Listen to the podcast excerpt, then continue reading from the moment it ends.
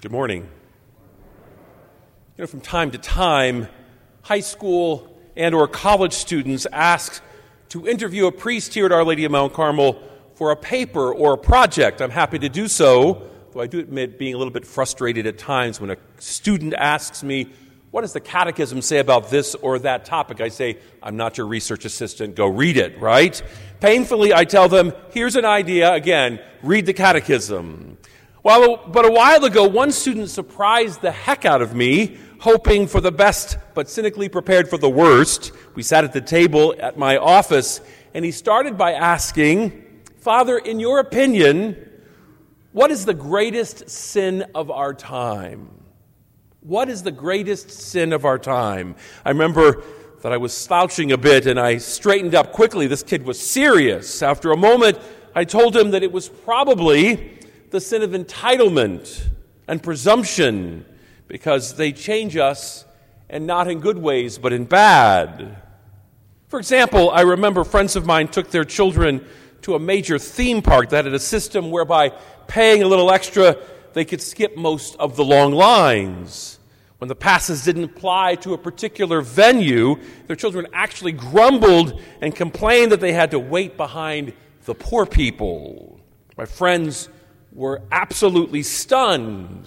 And I was impressed when they pivoted and told their children, for the rest of the day, they would be waiting in lines to teach them a lesson. Or another young person who was convinced and told me that her parents owed her all the opportunities of life, not only an expensive college education, but a semester abroad and four spring breaks. I have a rather wealthy friend whose son asked for his inheritance early as it made sense to him to buy a house and not to have to suffer the indignities of an apartment and a roommate. And finally, I once assisted at a retreat where the menu included mostly fast food. And one of the spoiled teenagers at the retreat asked on his way home if we could stop at a restaurant where we could sit down and have people wait on us. I told him we could absolutely do that as soon as hell froze over. Were any of these sinful entitlements the greatest sin? Well, of course not. But to me, they are the sign, sins like the canary in the coal mine. If you've never heard of that, it was the practice of taking a canary into mines because they would be affected by emissions more immediately and die, alerting miners that there was too much deadly carbon monoxide. So, entitlement of finite things like spring break and shiny new cars is like the canary in the mine, at least to me. In time, the entitlement mentality convinces people of all sorts of things that they are entitled to, including infinite things like heaven and eternal life. I often think about, the, Uh, about this during funeral preparation when it's communicated to me that the deceased did little else than sit on the couch and watch westerns and then go play some golf. Yet it never dawns on the survivors that Billy Bob's new address is anywhere else besides inside the pearly gates of heaven. Is he really? Is that all that it takes? Do we have any responsibilities outside of our own comfort? What do we owe God? What do we owe his poor? What part of the kingdom have we built in obedience to the gospel mandates? Entitlement often leads to a rarely confessed sin called the sin of presumption. Presumption is a vice directly opposed to the theological virtue of hope. It's an unwarranted expectation that eternal life will be granted regardless of one's personal response to God's love and His grace. So, sin, what makes a difference? That is, it is somehow owed to us to have forgiveness. Who needs hope when we're convinced it's unnecessary because eternal life is automatic. Sinful or forgiveness is automatic. That's what John the Baptist found in the desert as he prophesied about the kingdom of God. The Sadducees and the Pharisees and many of the people he spoke to thought they were entitled to the kingdom, and it sickened him. After all, they were Jewish, just like, after all, we're Catholic. Eternity with God wasn't something to hope for, it was seen as a perk of being in the club, if you will. And this mentality didn't go over with John, to say the least. He called them a brood of vipers. They thought, they thought they had the right to salvation simply because, as the scriptures say, they were sons of Abraham.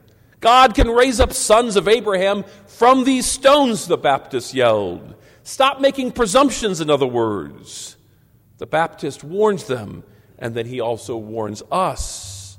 The message for the second Sunday of Advent is to prepare, or more precisely, don't presume, but prepare. We've been brought into the sacred life through the merciful gift of God that is our baptism.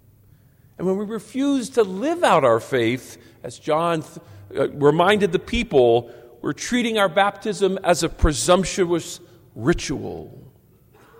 Some of our Protestant brothers and sisters will speak about the necessity of confessing Jesus Christ as Lord and Savior, but that is also insufficient if we do not live this belief. We're entitled to nothing other than the fruits of the life that we live as Christians. A great example during the Advent Christmas season is George Frederick Handel. He understood this. He lived during the, uh, the first half of the 18th century. And even if we have little knowledge of classical music, we're aware of his greatest work, The Messiah. Christmas time brings innumerable performances of this masterpiece and it's uh, rousing the Alleluia chorus. It's being performed at the Palladium again this year. It's so popular that weeks in advance, I checked, there was only one seat available. And so, if you want that, uh, that ticket, go get it now. But did you know that Handel never received a penny for this, his greatest work? Whatever money the work made in his lifetime was sent to the London Foundling Hospital for Poor Orphans. It wasn't that Handel was a rich man at that time either. In fact, he had gone bankrupt. To make matters worse, he had suffered a paralyzing stroke. Handel had been rich and famous. There was a day when he was the most sought after composer in all of Europe. But 25 years later, his operas had lost their appeal. He'd become stale in his 50s, and he was deeply in debt. A few years, years later, in 1742, Handel was asked to write a work based on the meditations of the life of Christ in order to help these poor children. And he felt inspired by God, and he completed the work in less than 24 days. Handel refused any commissions for the performance because he said this was God's work, not his. And he received the gift of music from the Lord and was paying him back by giving him the gift of loving God through music to the Lord's people, most especially poor children. The Messiah was and still is acclaimed, but surprisingly to modern listeners, you might be surprised that London clergy vehemently opposed it, saying it was too modern. Some called it sacrificial or sacrilegious blasphemy.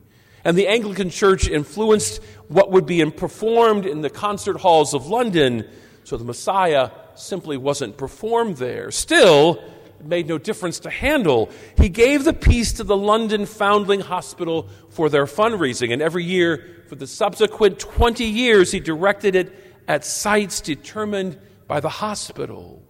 And he did this all for free. Handel didn't feel entitled to anything other than which the, that which, which the Lord gives to his faithful servants. And he didn't presume, he didn't feel entitled, he prepared for the coming of the Lord. Entitlement is the way of selfishness. Sacrifice is the way of the Lord and the work of every Christian. To prepare the way of the Lord, the Baptist enjoins us by living the faith that we have received that we are called to live in such a way that others will welcome the Lord into their lives. Stay awake was what we heard last week, and this week we, we hear prepare to serve the Lord. And when we do so, we will also find him.